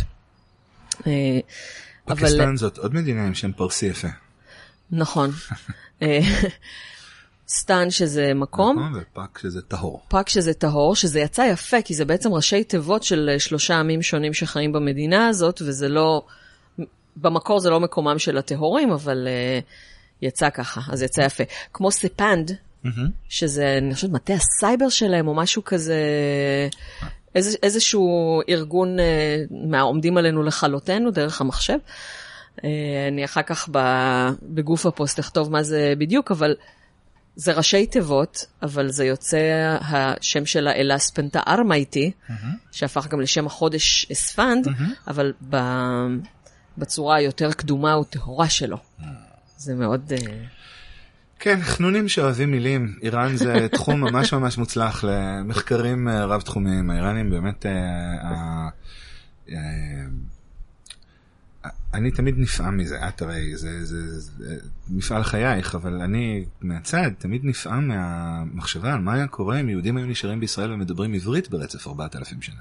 האם היינו מסוגלים לייצר טקסטים גם כמו היום בעיתונות יומית באיראן שיש בהם כזה ריבוי של משלבים ורמה כזאת אה, מרשימה של אה, אה, אה, ריבוד לשוני. אה, האמת היא שהעברית המשיכה להתפתח, אבל היא הייתה שפת אב ולא שפת אם, אה, והעברית שהוחייתה, הוחייתה מהתנ"ך. כלומר, תחשוב על זה שעץ ממשיך להתפתח, הענפים שלו גדלים, גדלים, גדלים, אבל אז כשרוצים לקחת ממנו ייחור, אז לוקחים מהגזע. אה, ולכן אנחנו מבינים יותר טוב, לא שאנחנו מבינים את התנ"ך 100%, אה, לא שאנחנו מבינים את התנ"ך 100%, אבל אנחנו מבינים את התנ"ך יותר טוב מאשר את רבי נחמן. מהמם. ובטח יותר טוב מאשר את האמוראים והתנאים, כי הם כבר דיברו שפה שהיא יותר מתקדמת או יותר מנוונת, תלוי איך אתה מסתכל על זה. הסוד של שפה, כמו, ש, כמו שהסוד של ללמוד שפה הוא, אה, הוא total immersion, כמה שאפשר, הסוד של שפה הוא באמת הדיבור והחיות שלה, היותה שפת אב כמו שאת אומרת ולא שפת כן. אם. אה, יצר גם איזו דינמיקה מאוד מסוימת וגם באמת מאוד אמרת את זה יפה בעיניי יצר אה, אה, מצב שבו כל כך הרבה מהענפים והפרי חסומים לנו. ובאיראן הם באמת יודעים לעשות את זה. אבל אני יכולה להגיד לך שאיראני של היום לא יכול לקרוא טקסט מלפני אלפיים שנה, ואפילו אם יקריאו לו הוא לא יבין. אה, וגם טקסטים בפרסית אמצעית מלפני נגיד 1,500, 1,500 שנים, גם לא יכולים. טוב, זה הם יכולים נורמלי. להבין מילה פה, מילה שם.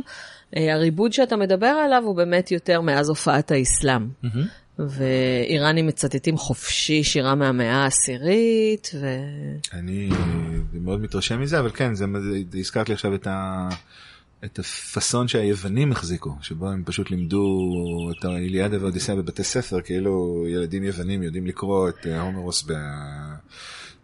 בקלילות מרובה, כי מה זאת אומרת? אבל בסדר. כמו שאצלנו מלמדים את התנ"ך, והתנ"ך רם אני חושבת כבר נאסר בגלל שאנשים אה, אמרו אוי ואי ווי, זה כאילו שילדים לא מבינים את התנ"ך, אבל ילדים לא מבינים את התנ"ך. נכון. אה, אבל אה, הילדים שלי, אני זוכרת, בכיתה ג'-ד', השיעורים שלהם בתנ"ך היה לתרגם את הפרק. לעברית. כלומר, כתוב את הפרק בלשונך, זה לתרגם אותו לעברית זה בת זמננו תכלס. מזכיר את העבודה של גלעד צוקרמן על הישראלית. שהוא בעצם כן. אומר שאנחנו לא מדברים עברית. כן, אז אה, כשפרופסור גלעד צוקרמן יהיה בארץ, אז אנחנו נדבר על שפות היברידיות ונשווה בין עברית לפרסית ואנגלית. ו... מעולה. אז אה, אני רק אה, כדי לסגור את העניין של שהלבנו, אימא של האימאמים, אה, זה, אנחנו רואים את זה לכל אורך ההיסטוריה והמיתולוגיה, לא רק באיראן, שנורא חשוב שיהיה גם צידוק אלוהי וגם צידוק גנטי. אז מאוד יכול להיות שהמציאו את המיתוס הזה כשהאיראנים כבר במאה התשיעית התחילו להתנער מהאסלאם ולהגיד זאת לא הדת המקורית שלנו וזה לא שלנו וזה, והם לא איראנים, אז אמרו מה, אבל היית, אבא האיראני לא יכולים לסדר להם כי יש להם שושלת מאוד ברורה. אבל אימא איראנית אפשר לסדר. ושוב תראי כמה זה יפה בשביל להאמין לכולם אני לא צריך באמת להאמין שהייתה אישה כזאת שקראו לה שרבנו אבל אני מסכים חושב שסיכמת את זה מאוד יפה הצורך הכללי הזה הרצון לסגור ולטפח ו- ו- ולייצר את השלמות הזאת כדי שהמיתוס יוכל לעבור חלק. היא לזה אני מאמין לגמרי זאת אומרת זה, זה כן זה אמיתי. כן, כמו שהשאנמה מספר לנו שפיליפוס אימץ את אלכסנדר מוקדון, אבל בעצם הוא היה הבן של בתו של פיליפוס, פילקוס, אה, והמלך אה, דריווש השלישי. לא, להתווכח. אבא של דריווש השלישי, שהוא עדיין מיתולוגי. זה אפילו לא שאלה של אם את יכולה להתווכח עם זה, השאלה היא למה להתווכח עם זה. זאת אומרת, מראש, ה... אני, אני באמת, אני עכשיו מרשה לעצמי שנייה להתרתח קיומית לרגע. הצורך הזה לזהות את הגרעין הע- העובדתי בשביל הרוב המוחלט, אם לא כל האנשים שמאמינים בזה, הדבר הזה שנקרא הגרעין העובדתי, זה לא שהוא חסר ערך, הוא לא חסר ערך, אבל הם מוצאים את הדרך שלהם לייצר אמת בעולם. והם מאוד מסורים לאמת הזאת, רק שמבחינתם האמת הזאת היא, את יודעת, אני חושב, אני חושב על מקדשים ביפן, כן? על מקדש יסוקוני ביפן, המקום שרוח האומה שוכנת בו, ושם אה, הקיסר בא להעלות אה, קטורת ל- לזכר הח- החיילים המתים. בנו אותו, מאז שהוא נבנה במקור לפני 800 שנה, בנו אותו איזה 20 פעם מחדש. ואף אחד לא חושב אפילו לשנייה שיש כאן איזה משהו לא אמיתי. זה מאוד הגיוני, זה, זה המקום, זה הרוח, זה הצורך, זה החיים. הרעיון שיש איזשהו גרעין עובדתי שלא משתנה ושרק ממנו יכול לצמוח עץ של אמת, הוא רעיון מאוד תלוי תרבות, מאוד תלוי הקשר, ואת האמת, די מבאס, הוא רעיון די מבאס. לצערי, אימא שלי לא מסכימה להתראיין אה, לפודקאסטים, כי היא מעדיפה להישאר מאחורי הקלעים, אוקיי. אבל היא יכולה להגיד לך אותו דבר על מדע. האמת כל הזמן משתנה. זה מאוד, אני, בגלל זה אני תמיד מופתע שאנשים תוהים איך יכול להיות שיש פיזיקאים דתיים. אני לא חייב... מה להיות- זה, הנדסה לאחור? לא, לא חייב להיות שום סתירה גם. לא, גם לא חייבים לזהות את התוכנית האלוהית. להפך, הרעיון שלה, בדיוק כמו שאימא שלך הייתה אומרת, הרעיון של ההמשכיות הזאת ושל התנועה היא הזאת. עדיין אומרת. אה, לא, כמו שאימא שלך הייתה אומרת, לו הייתה מתראיינת אה, בפודקאסט. אוקיי. אה, לא, חלילה וחס. כן. אה, תיבדל לחיים ארוכים לגמרי. אה, כן, זה מאוד נכון, וכשדיברנו קודם על אה, הקשיים שלי להסביר איך אמונה מניעה קבלת החלטות והתנהלות פוליטית בעולם, אז גם כך היא מניעה קבלת החלטות. זאת אומרת, לאדם מאמין במודוס האיראני, לא לכולם, אבל אם מתייחסים למערכת כאל מערכת שיש לה איזשהו סוג של שטאנץ, השטאנץ האיראני בהקשר הזה הוא שטאנץ שלמשל קל לו הרבה יותר לחיות עם אה, ניגודים לא פתורים. סתירה היא לא בהכרח איום על קוהרנטיות של נרטיב פוליטי איראני. בסדר, זה יכול להיות גם וגם. אז אפשר לקחת את זה לכיוונים מתחכמים ולהגיד, אה, זה חשיבה קוונטית וכל מיני קשקושים כאלה. לא, זה פשוט בגלל שאיש דת איראני, שאפשר להגיד הרבה מאוד דברים מאוד גרועים על ההשכלה שלו, אבל הוא גדל בידיעה שאלו ואלו דברי אלוהים חיים. אנחנו חייבים לסיים, אבל אתה כל הזמן אה, פותח לי פתח לעוד אה, דברים זרואסטרים. אני חושב שאת חייבת אה, אני, אני לענות חייבת. כי יש לנו את העולם הגשמי והעולם הרוחני בדת הזרואסטרית, וכאשר בן אדם מת, אז הנשמה עולה, עוזבת את הגוף, ואחרי שלושה ימים שבהם השדים מתחרים על, ה, על הנשמה, היא עולה ועוברת את גשר הבחירה, ומשם עוברת לאחרי חשבון נפש, שזה, אני מראה לך... אני מחזיקה מאזניים כמו הדיינה של האיש ששוקלת את המעשים הטובים והרעים, ואז או שהוא עובר לגן עדן, או שהוא עובר לגיהנום. והדברים שעוברים על הנשמה בגיהנום או בגן עדן, אלה עונשים ושכרים. מה, מה הרבים של שכר? שאלה טובה. כן. זה שכר ועונש שהוא מאוד מאוד פיזי. הלשון שלה נשרפת, וילדים מושכים לו בשמלה, וחרקים נכנסים לו לכל החורים שבגוף, או בגן עדן שהם אוכלים אוכל טוב ויושבים על ספות יפות. זה... הם מתוארים ב... בדרך מאוד ארצית. אבל אה, כן, למה ליישב? לא, אין, אין, אין, אין שום סיבה. אה, וזה זה לא, לא רק שזה לא הופך את זה לפחות אמיתי, אה, אני חושב באיזשהו מקום שברמה של חוויית חיים, בכל כך הרבה מקרים אנחנו נתקלים בחיים במצבים שאי אפשר לענות עליהם בכן ולא. להפך, זה כל כך נדיר לפגוש שאלה שאנחנו יודעים בוודאות שאנחנו נמצאים בצד אחד שלה או בצד שני שלה. אה, אני, אני, אני עצמי מאוד לא דתי, מאוד לא שייך לשום דת מאורגנת, הרבה פעמים גם נרתע מזה רתיעה גדולה. ודיברנו בפרק הקודם על אה, בתך. ש... כן. שפעילה בזה, אבל אני מאוד מבין את האפיל של זה ממש בדיוק במקום שהוא בדיוק הפוך מהמקום שרוב החילונים מייחסים לדתיים של אה אלוהים אומר לכם בדיוק מה לעשות ואתם עושים ולכן אתם לא צריכים לחשוב. כל הזמן אתה חושב וכל הזמן אתה נע ונד ו- וזה פשוט סוג של מצב טבעי אז אתה לומד להשלים עם זה. אורי, תודה רבה רבה. אנחנו כרגיל אה, לא סיימנו לדבר. אנחנו צריכים ככה לעשות אה, כן. פינה קבועה פעם בחודש, חודשיים. אה, הפעם הבאה שלנו תהיה על החוקה, אבל נראה לי שגם על השיעה עוד יש לנו הרבה מה לחפור. אה, והשיעה לוקחת אותנו גם לכל מיני דתות אחרות. אז אה, תודה רבה, נעמת לי מאוד. תודה רבה לך, מאוד מאוד הדדי. אז לפני שאנחנו עוברים לשיר של קיוסק לפרדות ולקרדיטים, אז קודם כל אני מזמינה אתכם לחבב את הדף איראניום מועשר הפודקאסט בפייסבוק ולהצטרף לאיראניום מועשר הקבוצה כדי להשתתף בקבלת החלטות מהחלטות שונות. אני מרשה ואף מעודדת אתכם לשתף את הפודקאסט עם איזו מילה טובה. אם לא אהבתם אפשר לשתף גם עם איזו מילה רעה, כי פרסום זה פרסום. מי שרוצה להביע את הערכתו לכל מה שאני עושה בשבילכם, יכול לעשות זאת במגוון דרכים. אפשר לרכוש ספרים של הוצאת זרש, אפשר לעודד את חבריכם לעשות כמוכם.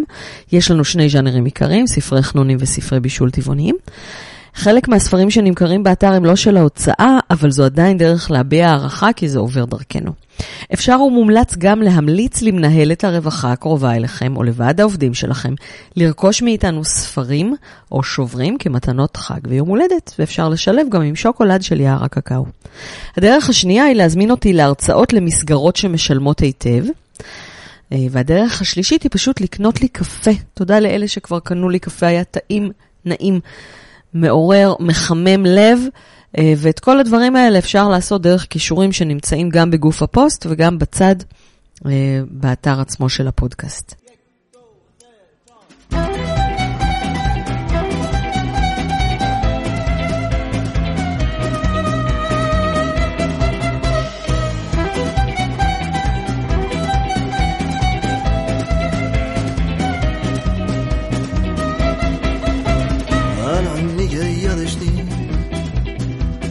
ولی اون شب که میرم یه چیزی شد جا گذاشت ولی همه چیز من دنبالش رفت.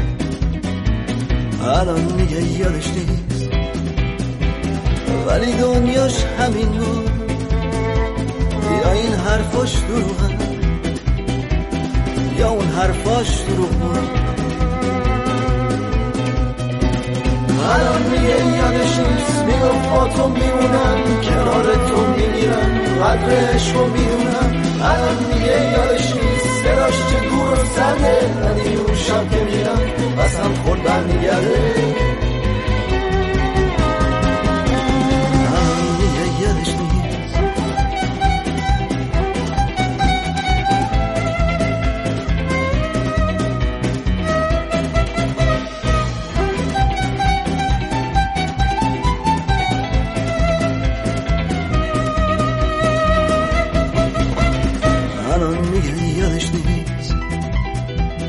دروغ میگه می‌دونم.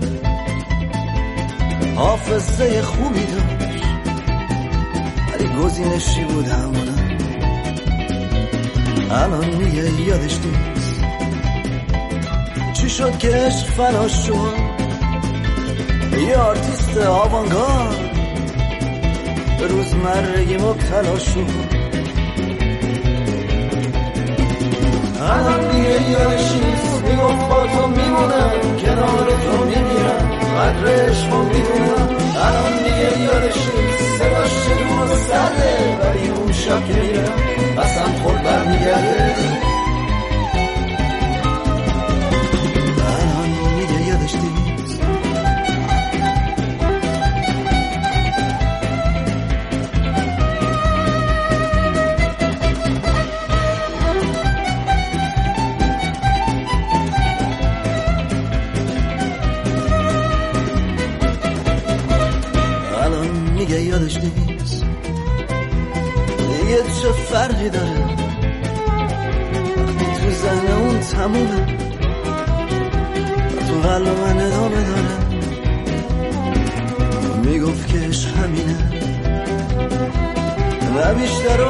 کمتر آخر سر فروخته. به پیشنهاد بالاتر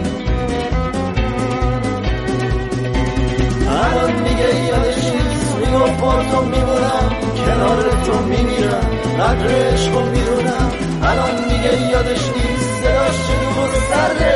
ولی اون شب که میرم بسم خود برمیگرده.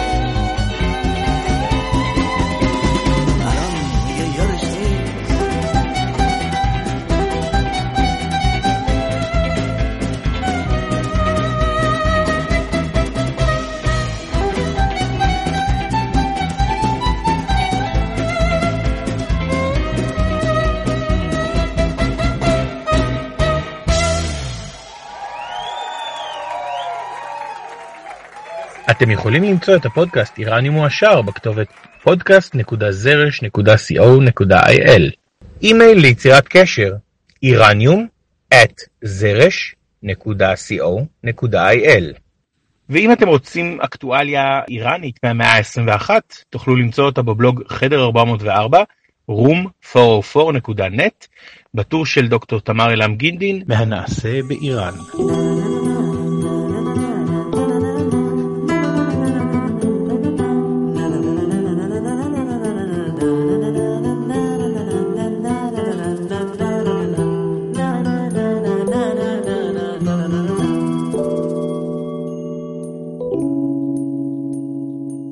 איראניום מועשר ההסכת, הפודקאסט של דוקטור תמר אילם גינדין. מנחה ברוחו עידו קינן. אורח באולפן דוקטור אורי גולדברג. נעימת פתיחה וסיום, עיבוד של ברק אולייר להמנון אי איראן. קריין פתיח וסגיר, נתנאל טוביאן. קריינות וקרדיטים זו אני, דוקטור ליאורה רביד, מהפודקאסט של התנ"ך, שהיא אני. והסיבה שבגללה זכיתי בכבוד זה, היא משום שהאיראנית המאושרת, דוקטור תמר אילם גינדין, היא היכרות חדשה, שתלך איתי, כך אני מקווה, עוד הרבה שנים. וכן משום שדוקטור אורי גולדברג הוא היכרות רבת שנים. בילדותו נהג אורי לבוא לביתנו כמעט מדי יום ביומו, וכמה ממעשי הקונדסות שלו ושל הבן שלי הפכו קלאסיקה שמשתבחת, משתפרת ומתארכת מדי שנה בשנה. ועד הפעם הבאה, חודה חפז. תקציר הפרקים הבאים. זכרו, כל תוכנית היא בסיס לשינויים. פרק 23 יהיה פרק לשוני, בעקבות שאלתו של המאזין יעקב לויפר. אתם מוזמנים לשלוח לי עוד שאלות, אני אוטוטו מקליטה. אה, אליחי כנפו כבר שלח, תודה אליחי. פרק 24 יהיה crossover, שימו לב, עם הפודקאסט קטעים בהיסטוריה של יובל מלכי. אנחנו נדבר על מרד הטבק ועל התבנית של כל המהפכות מאז ואז המהפכה האסלאמית עם ספקולציות לגבי העתיד.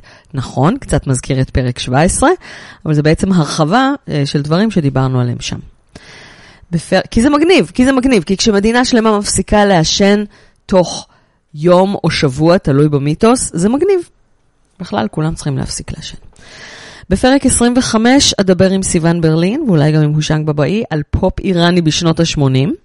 סיון הכינה פלייליסט משגע. אה, אם נשמע את כולו, אז יהיה לנו שעתיים בלי דיבורים בכלל, אז אנחנו נשמע קטעים מאוד קצרצרים, וכל השירים יהיו בגוף הפוסט. בפרק 26 נארח את יסמין מוטהדה. היא תספר לנו על המהפכה האסלאמית בגוף ראשון, וגם נדבר אקטואליה לוהטת, מה שיהיה לוהט באותו יום. בינתיים אתם יכולים לקרוא דברים שהיא כתבה על המהפכה בפייסבוק, ממש ממש מעניין. בפרק 27 יש לנו שיחה מסמרת שיער עם אה, יוסי אלפר, שהוא גם מחבר הספר מדינה בודדה וגם היה ראש דסק איראן במוסד בזמן המהפכה האסלאמית. ואני לא aspoiler לכם יותר מזה. בפרק 28 אה, נתעדכן עם מעיין אשכולי בהתקדמות ספרנו המלכה. מתקדם ממש ממש אה, מגניב. בינתיים אתם יכולים לקרוא על ההתקדמות בקבוצת הפייסבוק הסגורה של הספר המלכה רומן היסטורי, שגם היא מקושרת מגוף הפוסט. פרק 29 אה, הוא crossover עם הפודקאסט שרת התרבות של עידו קינן, שזה משעשע, כי יוצא שעידו עושה crossover עם עצמו, נו די, פעם, כמה פעמים אני אומרת אותה בדיחה. אה, זה יהיה על אתרים ויוזרים עבריים של הרפובליקה האסלאמית, אינשרטים וזה, אבל אה, כשלא סגור אז לא סגור. בפרק 30 נארח את שי סקונדה, אה, אני מקווה. עוד לא סגרנו תאריך, אבל הוא כבר הסכים. ונדבר איתו על קשרי ישראל-איראן בתקופת התלמוד. אה, שי כתב דוקטורט מאוד מגניב בנושא נידה, הוא אחד התלמודיסטים האיראניסטים המובילים בעולם כיום, ובכלל, אדם שמגניב להקשיב לו, בעיניי. אני מקווה שגם בעיניכם. אני בטוחה שגם בעיניכם. עד עכשיו, נכון אני מביאה לכם רק אורחים מעניינים? זהו. Uh, כמה פעמים ביקשתם פרק על יהודי איראן, אני אקליט אותו בסוכות עם דוד ירושלמי, אבל uh, פרופסור ירושלמי לא עונה על שאלות אקטואליות, על זה נצטרך לעשות פרק נפרד, אבל יש מספיק מה לדבר גם באופן כללי. אתם מוזמנים לכתוב לי עוד הצעות ובקשות, אם נהניתם, הפיצו לכל עבר, ביקורת בונה תתקבל בשמחה בפרטי ותילקח בחשבון, ושוב תודה על הקפה, על ההרצאות ועל רכישת הספרים. ותנסו לומר הרבה פעמים, השסע השיעי סוני או השסע הסוני שיעי. בהצלחה.